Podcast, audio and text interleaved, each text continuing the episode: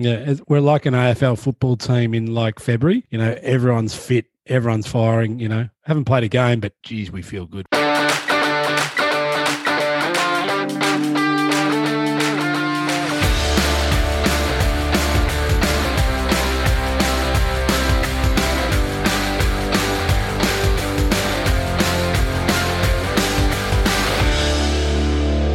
Welcome back to Half Wheeling Studios. We are back. Scotty Barrow, you are joining me again. Great to hear from you, my friend. Yeah, for sure. I'm looking forward to this because I had a look back through the annals of Half Wheeling Podcast, the entire library, encyclopedic it is. And the last two episodes have been those interviews with Tommy. But before that, it was like November 18 or something. Yeah. So, you know, we've been in a good paddock, haven't we? we have been in a good paddock. We're still, well, you'd say we're probably not quite race weight at the minute, but that's okay. Um, We'll be better for the run. well, I would have thought so. We've managed to catch, and there's been a little bit of racing in that time.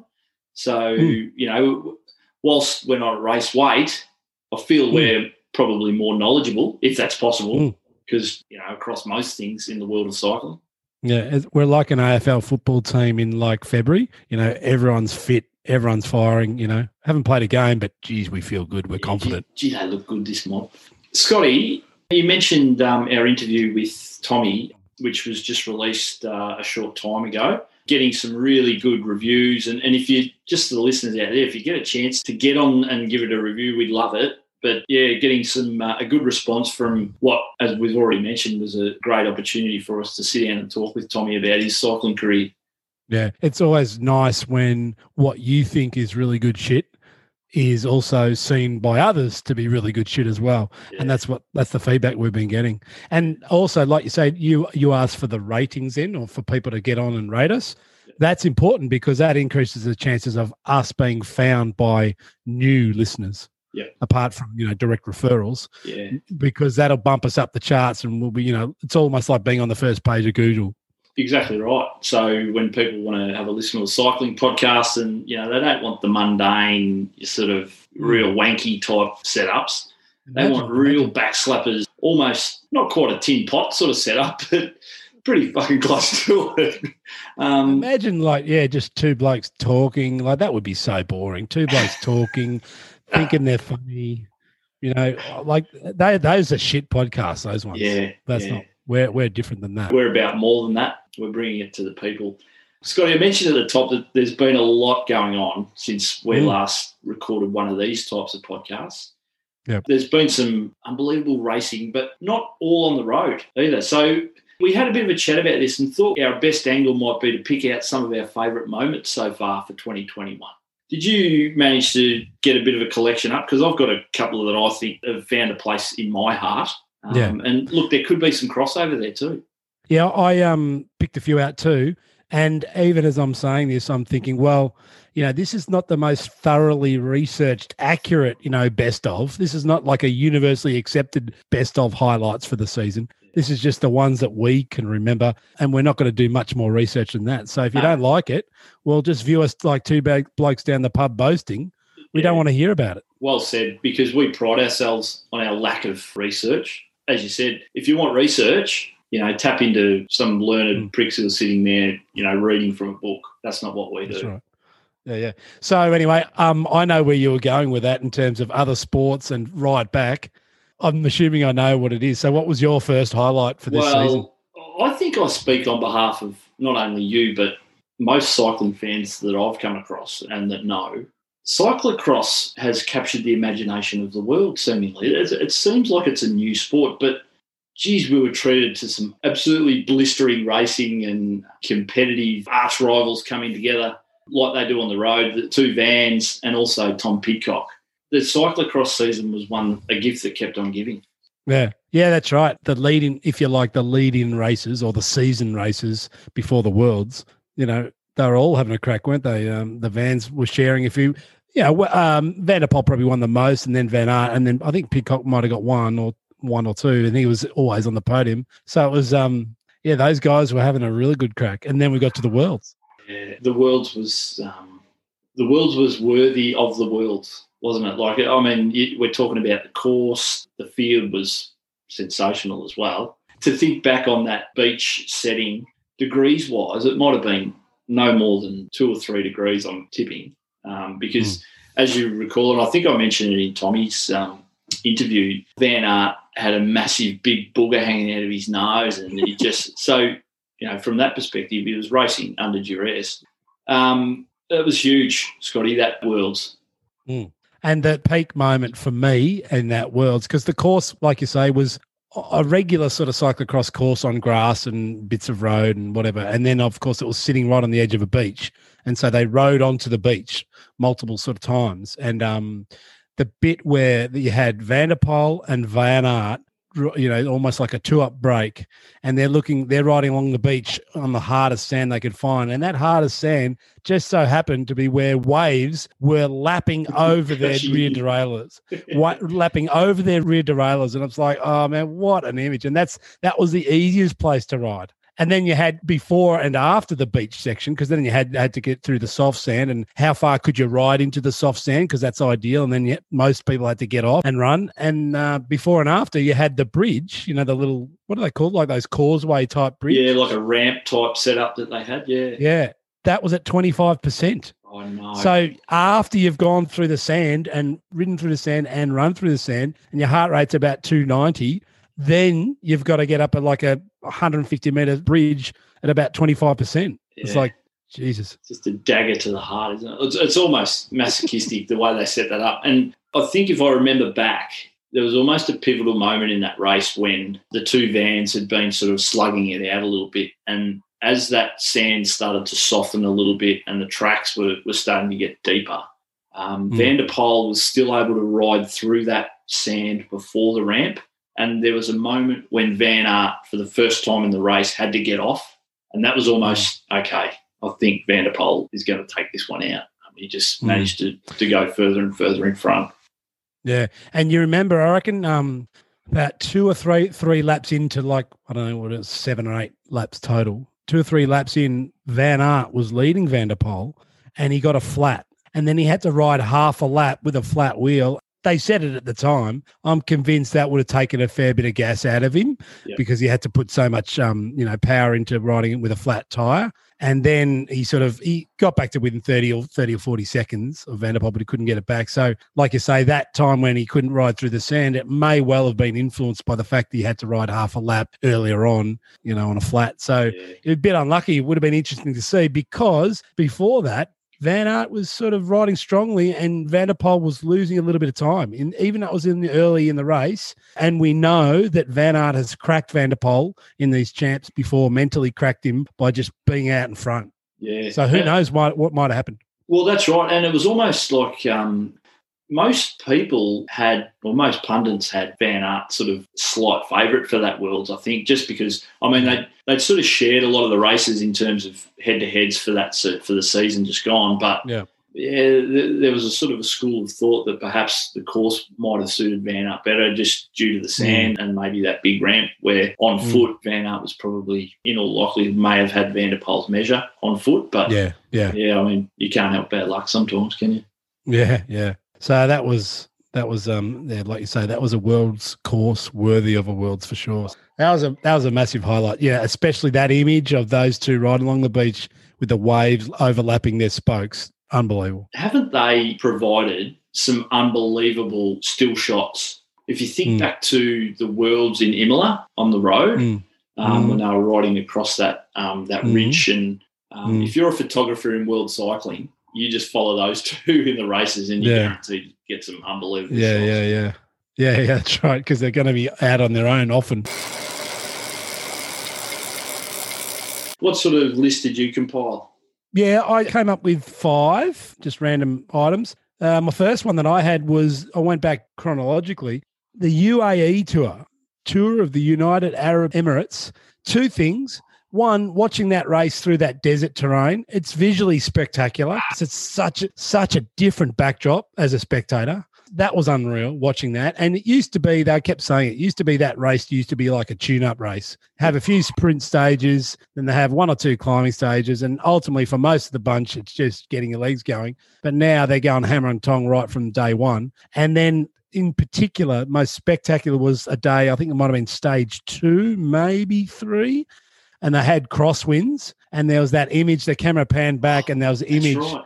There was five echelons down the road, and it was just spectacular. And it's spectacular as I keep saying this, it's spectacular for a spectator, and it is effing brutal if you're racing because that is the hardest racing you probably do. Um, Crosswinds are just shit on toast, aren't they? Let's be honest. Like, but that image again, I, I remember it vividly. I remember seeing it, and Hmm. you could also get a sense of of the winds because the sand was being blown across the road as well. It was like Yeah. the wind. You'd actually see the wind in a still shot. It was extraordinary.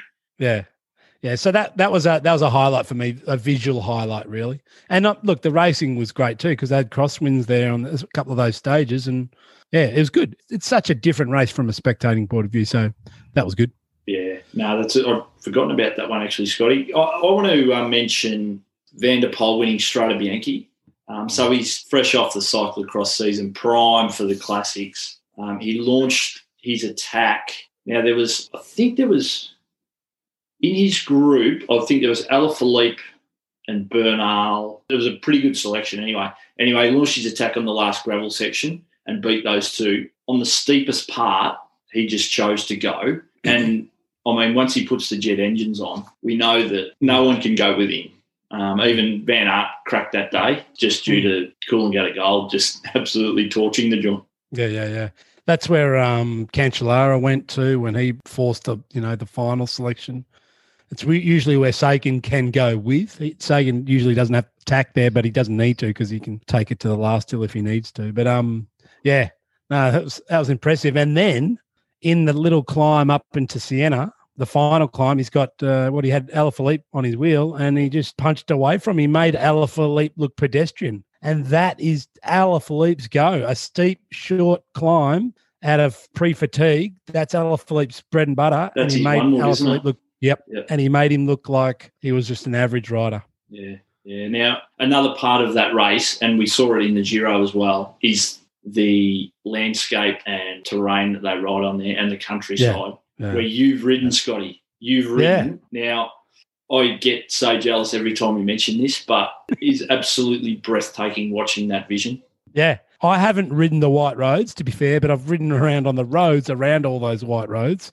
Uh, I have a friend, a friend of ours, Darren Welsh. He runs cycle tours over there. I did it for like 15 years before COVID interrupted it, and he knows all those roads. But yeah, they are amazing roads. Well, the whole place, Siena, Um, sorry, I should say Tuscany is a special sort of a place, and that region around Siena and there is amazing. Even the road riding on the sealed roads is incredible. It's it's an amazing sort of a place, and it's amazing for for riding as well. And I have walked up that final climb into Siena. I've walked it up, and it didn't actually. To be honest, it, it's steep, but it's not as steep as some of the steep climbs around my place. But then I haven't ridden 200 k's beforehand, Ross. So you know, I'm thinking, yeah, it's not that bad. I could get up this, Yeah, but yeah. after 200 k's, not so much. And then they go into the um the Piazza, the Piazza del Campo, or the Campo del Piazza, I think it's called. And that's actually a really small space when they enter down into almost like the city square there. It's actually quite a small space, and there's this massive brick tower. And they also run a, a famous traditional horse race in there. And if you get a chance, it's called the Paleo, P A L E O, I think. And you, you look it up, and this horse race in this tiny little space, there's big stacks. So it's all happening in center. It's all Yeah, happening. They got two great races there. We might have to have a half wheel wheeling tour there one year, Yeah. perhaps. When Bloody- it opens up through COVID, we'll um we'll run our own tours over there. I'd imagine. Yeah, I'd say so. I think ASO will be reaching out to us. Know shit, the yeah. power. Shit, yeah. Yep. So the next two are based on the same person. A highlight for me was the arrival of Tom Pidcock. He's impressive, this guy. Here's what he did. He got fourth in the world champs in cyclocross, and he won a cyclocross, at least one cyclocross event in the season. And then at 50 odd Ks dripping wet, like he's about 54 Ks at weight, he goes in the Spring Classics. And the Spring Classics are, you know, meant to be seen as this high power, big big bodies, all this sort of stuff. What it's showing is you don't need big weight, you do need big power. And here's what he did in his first season of Spring Classics, Ross. Brabantse Pijl first, Amstel Gold, second. Kuurne Brussels Kuurne, third. Strade Bianche, slightly different, but um, still a spring classic, fifth. And Le- Flèche Wallonne, sixth. Right. Mm. So that's what he's done there in races where typically you're meant to have enough experience. But I guess if you've got huge legs and huge race smarts, then you maybe you can get by with less experience. Then um, after that, he thought, no, well, now I'm going to go to mountain biking because I don't want to be a one trick pony. He goes to and he wins. He wins an event at Nové Město, and then he, wi- he comes second in the, the day before race. So they have a short track event and then the Olympic sort of uh, distance event. And he won and comes second. And who did he beat? Wonderboy. He beats Vanderpoel. Uh, He beats Vanderpoel in the long race, and he should have beaten Van. He probably might have beaten Vanderpoel in the short race, but he couldn't get down into his lowest cog because he's uh, had a bit of a mechanical. So that is a highlight in itself. Just the way he raced. he's one to watch. Like you, for an all rounder, like he's going to be a force to be reckoned with in stage races too. I reckon. Like he- he'll he'll um he'll have some opportunities there because obviously early in his career, it'll be interesting to see which way they go with that. Actually, because I mean clearly his cyclocross and classics riding seem to be able to marry up pretty closely Mhm. together, but. I mean, guys with that much talent, they're usually able to translate it into stage racing as well. So, Yeah. um, he broke his collarbone or something, didn't he? Just recently. Yeah, he did. He did. So it'll be interesting whether he gets back in time to go to the Olympics. Um, yeah. Because that's his goal. Yep. And that's also Vanderpoel's goal, main goal of this season, winning the, Yes. the mountain bike Olympic medal.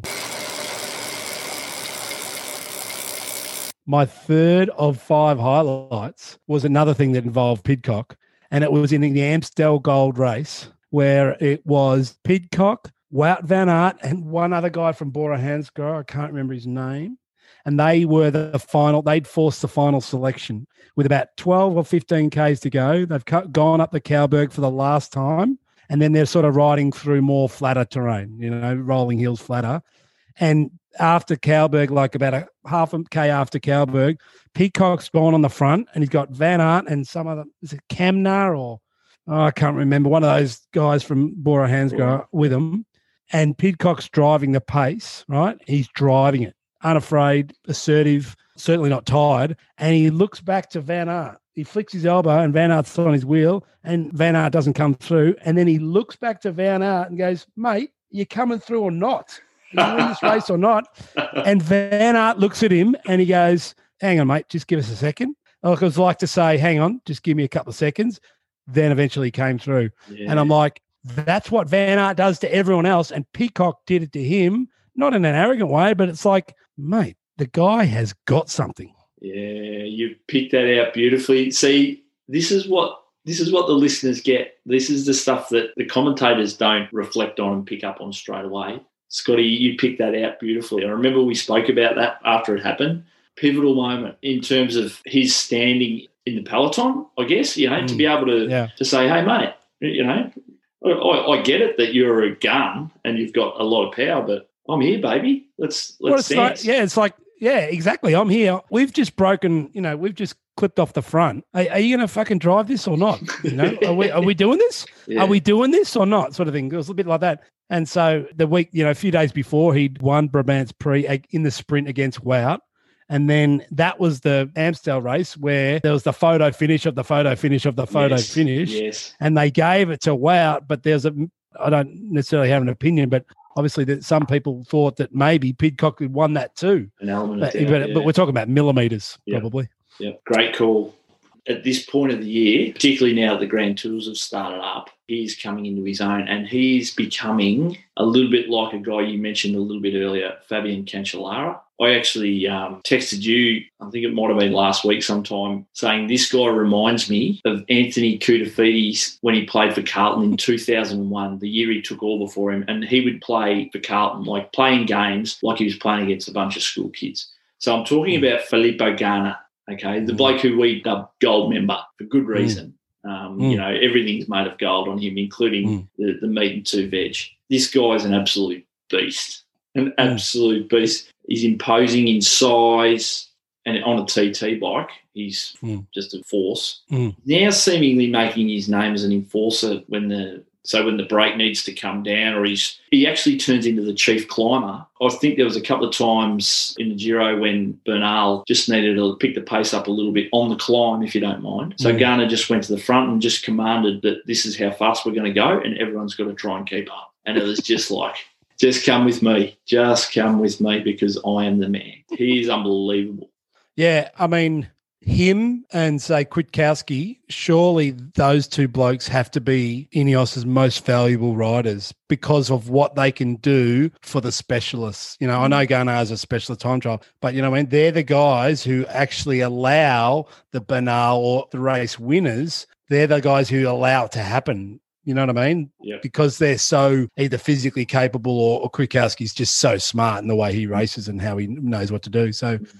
Yeah, they're the guys you shore up, I reckon, because you know you can find GC guys, but you can't find guys who can deliver those GC guys. So that all the GC guys have to do is accelerate with a K and a half to go. Oh, absolutely. And, you know, I, I mentioned Cancellara because it almost follows the same pattern. Okay, Ganna wins an early TT or a prologue, whatever it might be, gets in the yellow jersey or the leader's jersey of that particular tour, wears it for a little Mm. while, loses it to the GC boys, but still is a real presence in the bunch. I'm wondering now when he may be sort of introduced into sort of a classics in the mould of Cancellara because he's good enough. Eh, Obviously, you have to change his tact a little bit in terms of the things that he aims for in the season, but Mm, um, yeah. he, he reeks of a classics rider. yeah, yeah. I hadn't thought of that, but yeah, like you say, he need he would need to shift his goals, and obviously this year his goals are the Olympics, amongst other things. Because don't forget, he's going to ride road and track at these Olympics. so that that's amazing. yeah, because he can. He's good enough. So I reckon with the classics, I don't know a lot about him in terms of what he came up doing, but I wonder if in the classics he might have to develop his tactical acumen that little bit. Mm. Because if he's come off the track in pursuit, which is just about horsepower, and now he's doing he's doing good jobs there now, but again, it, it's utilizing his horsepower. So I wonder if he has the I don't know. He might have them right now. Uh, the race smarts, you know, in those classics, because you do need to. Yeah, you need to know. You need to be smart as well. So. I'm not saying he can't do it, but I don't, and I'm not saying he doesn't have it already. But yeah, I reckon it'd be awesome. It'd be great, and maybe when he backs off the track, maybe maybe that's when he starts Yeah. focusing on the on the classics. Yeah, I don't know. I'd love to see it. I'd love to Wouldn't see it be amazing? There was, I think it was like the second last Roubaix that Cancellara did, and he had, um, you know, he was in a group of like ten, and it was like the second last sector, and he just rode them off his wheel, and I was just like, I said to, I think I was watching it with my wife or something. She was paying a little bit of attention. I said, just watch, just strap in here because he's a go, about to go ballistic. and by the end of the sector, there was no one there. After Oh, burners. Matthew Vanderpoel and Casper Asgreen, Tour of Flanders. Vanderpoel. Oh, yes. yes. I know. Yeah, I think that was a great moment, you know, because those two guys got to the finish. And Vanderpoel, you could see he, you know, in the last few Ks, I know he can go deep and he's got a massive engine and all that, but he did he did run himself fairly ragged and he cracked, you know, as in he got to the sprint and he didn't have any more gas. But I still reckon he, I reckon he ah, if I was him, I reckon I'd be kicking myself to not beat Asgreen. But having said that, Asgreen's no deal. He's a massive engine. He doesn't get tired at the end of big races. So the percentage of his sprint, you know, is going to be there for him. But I just felt like Vanderpoel might, if he might have been just a little bit, I don't know, cleverer with his energy in the last 20 Ks. You know, this is me just wondering. Uh, No, that's a good But, call. Do um, you think he feels compelled sometimes to to live up to that persona of the, the man who's got to drive it? I'm I'm the man who's got to drive it. More often than not, it's because he can. But on the odd occasion, it may get him into trouble, which this may have been one, as you're alluding to. Yeah. Yeah. I don't know. I don't know what he, yeah, obviously with his personality and that, but I do know he likes to take control of things. So maybe that's the same version of what you've just said. But here's what I know in my time working with athletes is that when athletes come up with a particular strength, like a real strength in their performance, they often they learn to use it, you know? So his strength is ability to just, you know, he can ride 100 Ks fast on, on his own if he needs to. And then he can also punch up steep hills and he can also win sprints, right? So physically, he's a talented, talented physical athlete. And when you're super talented, you learn to use that and you over leverage it. And he's already he can already bully the shit out of most of the peloton with his physicality right now, right? So with the classics, and when he's maybe he's getting a little bit tired through the classic season, he's come off the cyclocross, blah blah blah, or he's not having the perfect day or whatever. Then you've got to use other tricks. You've got to find other ways to get it done. And I just wonder because he's been so good physically for so long and he's won it, he pretty much won at will just because most of it he's so physically better than it than everyone else then maybe his tactics haven't developed uh, haven't needed to develop here's my example, right? It's like Roger Federer for years played Nadal, right? And yet Nadal and Roger Federer won everything, and yet Nadal nearly always beat Roger Federer in major finals. Mm. And it's like the one person he needed to practice against to get that last little bit better, Federer couldn't because he only met Nadal in the finals. He didn't get yeah. practice. So up until that point, in most of his games, he never had to go as deep as he had to go against Nadal. And I just wonder if this similar could be a case for Van der Poel. Like it might be hard for him to learn the tactical skill, that little bit more subtlety, because he's been so good for so long using that one weapon of, like you say, his one wood. Now, here's the thing he's going in the Tour de France coming up. You know, he just wants to target a stage or two. He won't do the whole Tour de France because he needs to recover for the Olympics for the mountain bike. Yeah. So he's going to be targeting stages, right? So here's my thing. As you know, it's not as easy targeting a one stage in a Tour de France because there's so much more complexity because there's so many more games happening all at once. A whole lot of teams are doing different things. So he might not even be let go in a mm. break. Mm. Yeah. And he's not going to hang around waiting for a bunch sprint. He's not going to do that, mm-hmm. right? Because he, he's going to be feeling like this is too easy. I need to exercise my legs. So I this is where it'll be fascinating to see if he is able to get it into a situation where he can just bully the shit out of other riders in a break, or if he can use some tactical skill to somehow make it work in the Tour de France because there's there's about five games being played at once in every stage of the tour. Yeah. So there you go. Yeah, now the next phase of his development, perhaps, because he's still only young, yeah. so he's still learning the craft a little bit, I guess. Um, yeah, but you're right; it's a completely different beast, isn't it? You know, classics rider to the Grand Tour, yeah. particularly One Tour de France. It's another level. And and that that's not me criticizing him. It's more just saying I wonder where that tactical stuff is at. Like it'd be great to speak to his DSs and, and see how they felt about his tactical stuff. And it's not saying that he hasn't been good or anything, and it's not saying that what he's doing is not working, but it's more like what about when you come up against three other riders and they're just as strong as you on that day? Mm. What what do you do then? You mm. know? Yeah. So yeah. Mate, we focused a little bit on the classics so far because they're good. They're always good. Mm, yeah. You know, they gave us a fair bit this year. I want to go back to Liège, Bastogne Liège. The best mm. climber in the world tour at the moment is Pogacar. Yep. And he actually won this classic, but mm. he won it in a sprint. He won it mm. in a five up sprint. So he out outsprinted Alaphilippe and Gaudu in a, I think the final group broke, it was about 13, 14, 15K, something like that from the end. So, I mean, just to reflect on that, I realise it's a climbing classic, but I mean, for the guy to have that string to his bow, and I think he just timed his sprint to perfection, come over the top of Alaphilippe, and yeah. um, you know, to take that in as a, the best climber in the world can also sprint and win a win a classic in that fashion. This guy is superstar. Yeah, bloody oath. Uh, um, I think the last guy to win the tour in Liège was um, Merckx. I think that's what they said. Yeah, I think you're right. Yep. Yeah, and he was also remember last year when we reviewed Tour de France when Pogacar won the yellow, the white, two stages, the time trial. You know, like he just he cleaned up. Mm. Again, the last person to do that was Merckx as well. So. Yeah. I'm not saying he's not going to win as many races as Merckx. Merckx won 525 races. but um, he's Not a real deal, and he knows how to race. That's what that's what I'm hearing. What you said, Ross. You know, he's more than just a watts per kilo engine. Yeah. He knows how to race, yeah. and um, he doesn't shy away from race scenarios. And like to beat Alaphilippe at the end of a hard rate, that's a good effort. And also, Valverde was in that group. Now he's 41, but he's still not slow in those sort of scenarios of those yeah. sort of sprints. Yeah. Valverde maybe might have, I don't know if he made a mistake going to the front he sort of let out that sprint. I'm not sure if that was deliberate by him or he just was a bit tired and he all of a sudden made an error in judgment. I don't know. Yeah. But anyway, Pogacar beat him as well. Yeah. He's putting together quite a good record, and I'm really looking forward to seeing him defend his title in France this yeah. year. I reckon it's going to be super. Yeah, ding dong. my last highlight uh, was a more of a personal one. Uh, it was the Giro and the stage where not necessarily the Zoncolan stage, which that was great too, but where they went into the Dolomites uh, because I've ridden around there, and they went up Passo Gardena, and they've called that because it's like um, the the mountains like really green, so it's like a garden.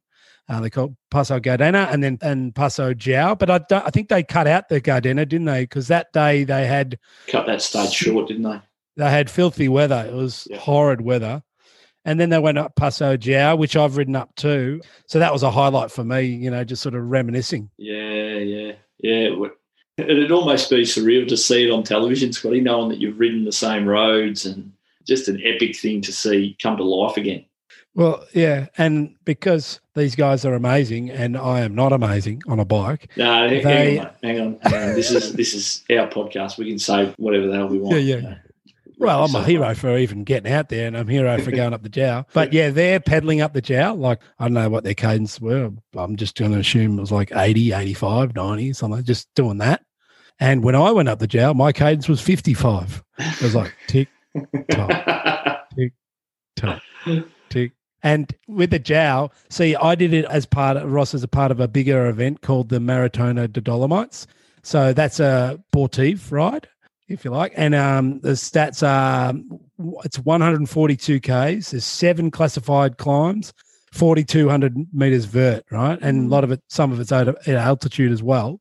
So it's you're starting at 1,600 meters. So it's a big day uh, for anyone. Um, t- 10,000 people do this event every year. So it's huge, right? Mm. Anyway, so I get to the um actually I'll tell you a quick story. So I'm coming off the Sella Ronda, which is a loop of mountain passes. And then we're descending down in this valley and we're flying through little, because closed roads, we're flying through these little villages, just like in the Tour de France, where like all the roads are shut and yeah. you're flying through villages. And, you know, for like 20 Ks, we're sort of, you know, it's like descending a, a two to 3%.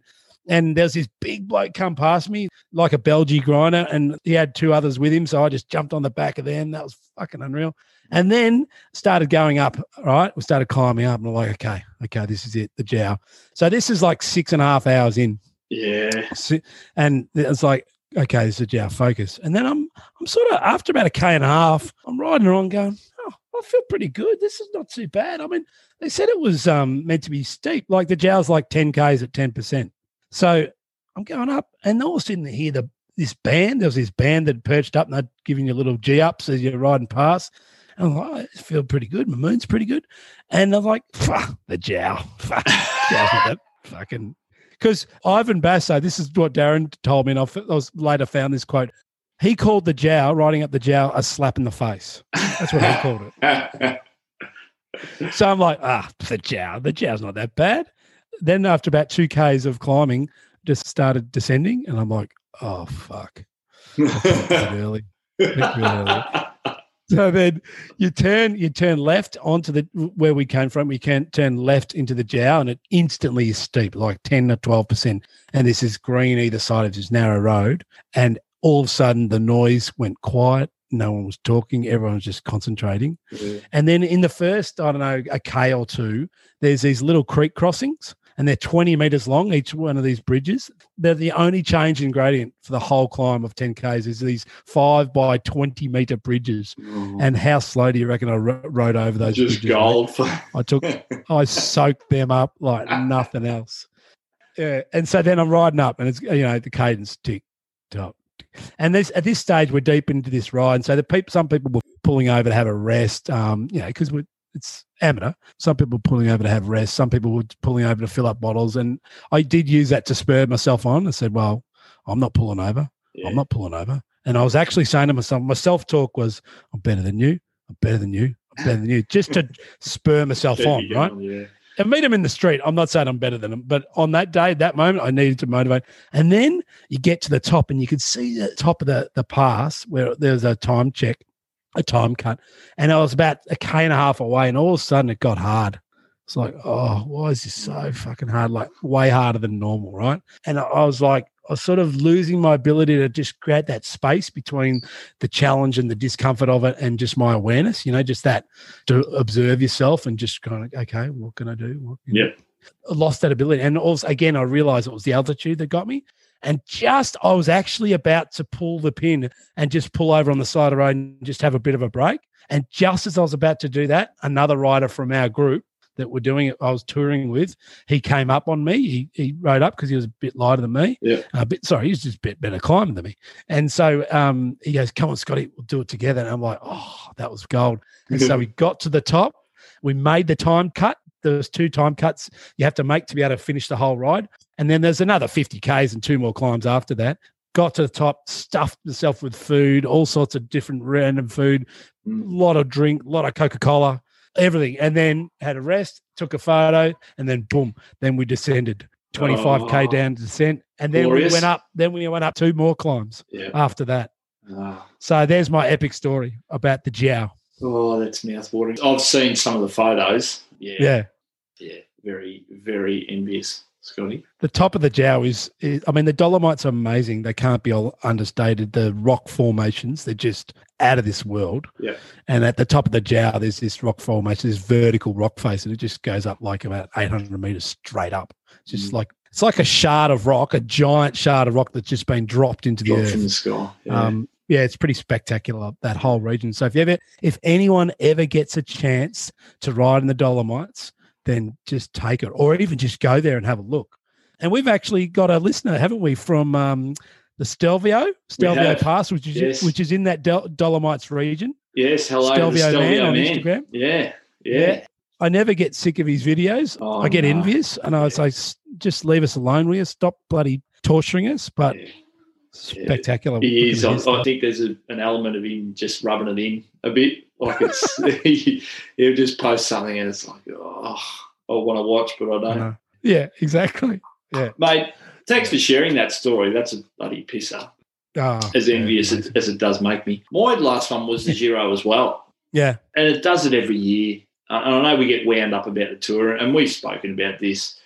The Giro's just got something special about it. It's just so pure.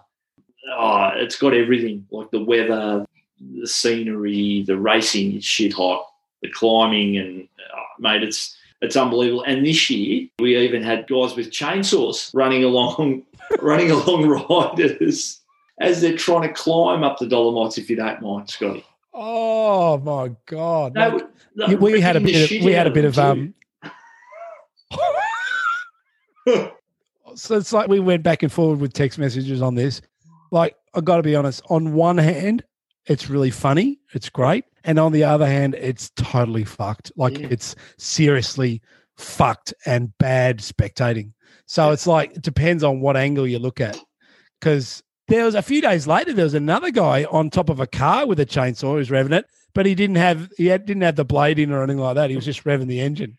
So it with you like, there's your chainsaw picture?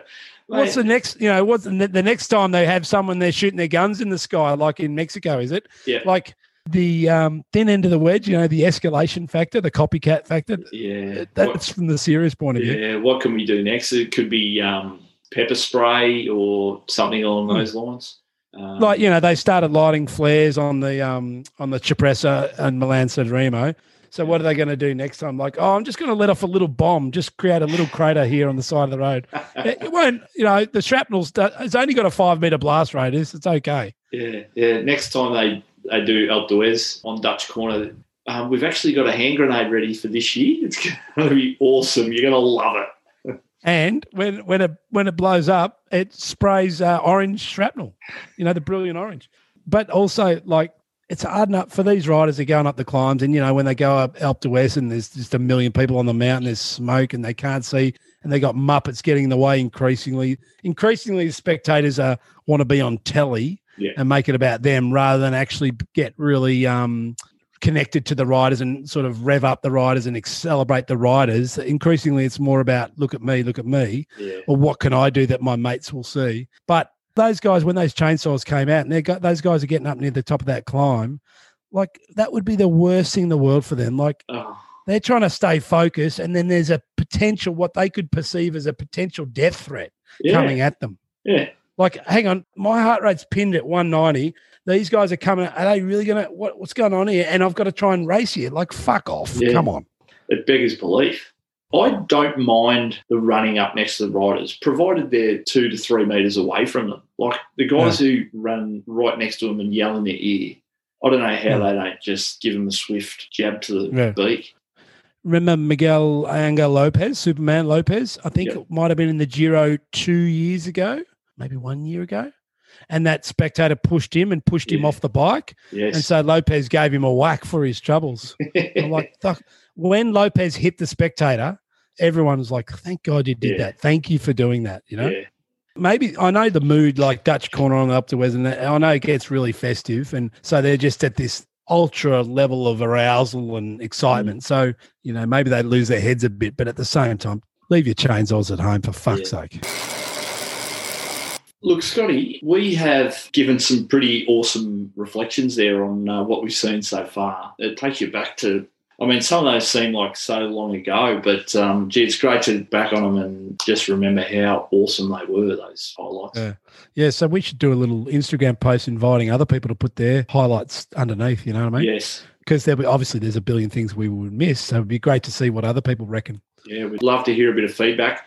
What we're going to do, we're going to wrap this one up now it's been great to go over these things, mate. We've got a little bit of a special one coming up in our next episode. We're going to actually look back on a couple of things we've spoken about previous, and it revolves around some of the so let's say some of the more experienced riders in the peloton right now, and it's a reasonably topical thing because a couple of them have been in the mix in our races recently. So it'll be good to go back on some of those things that we spoke about and see where it's at. So I reckon we rendezvous at a later date. What do you think? Yep, can't wait, mate.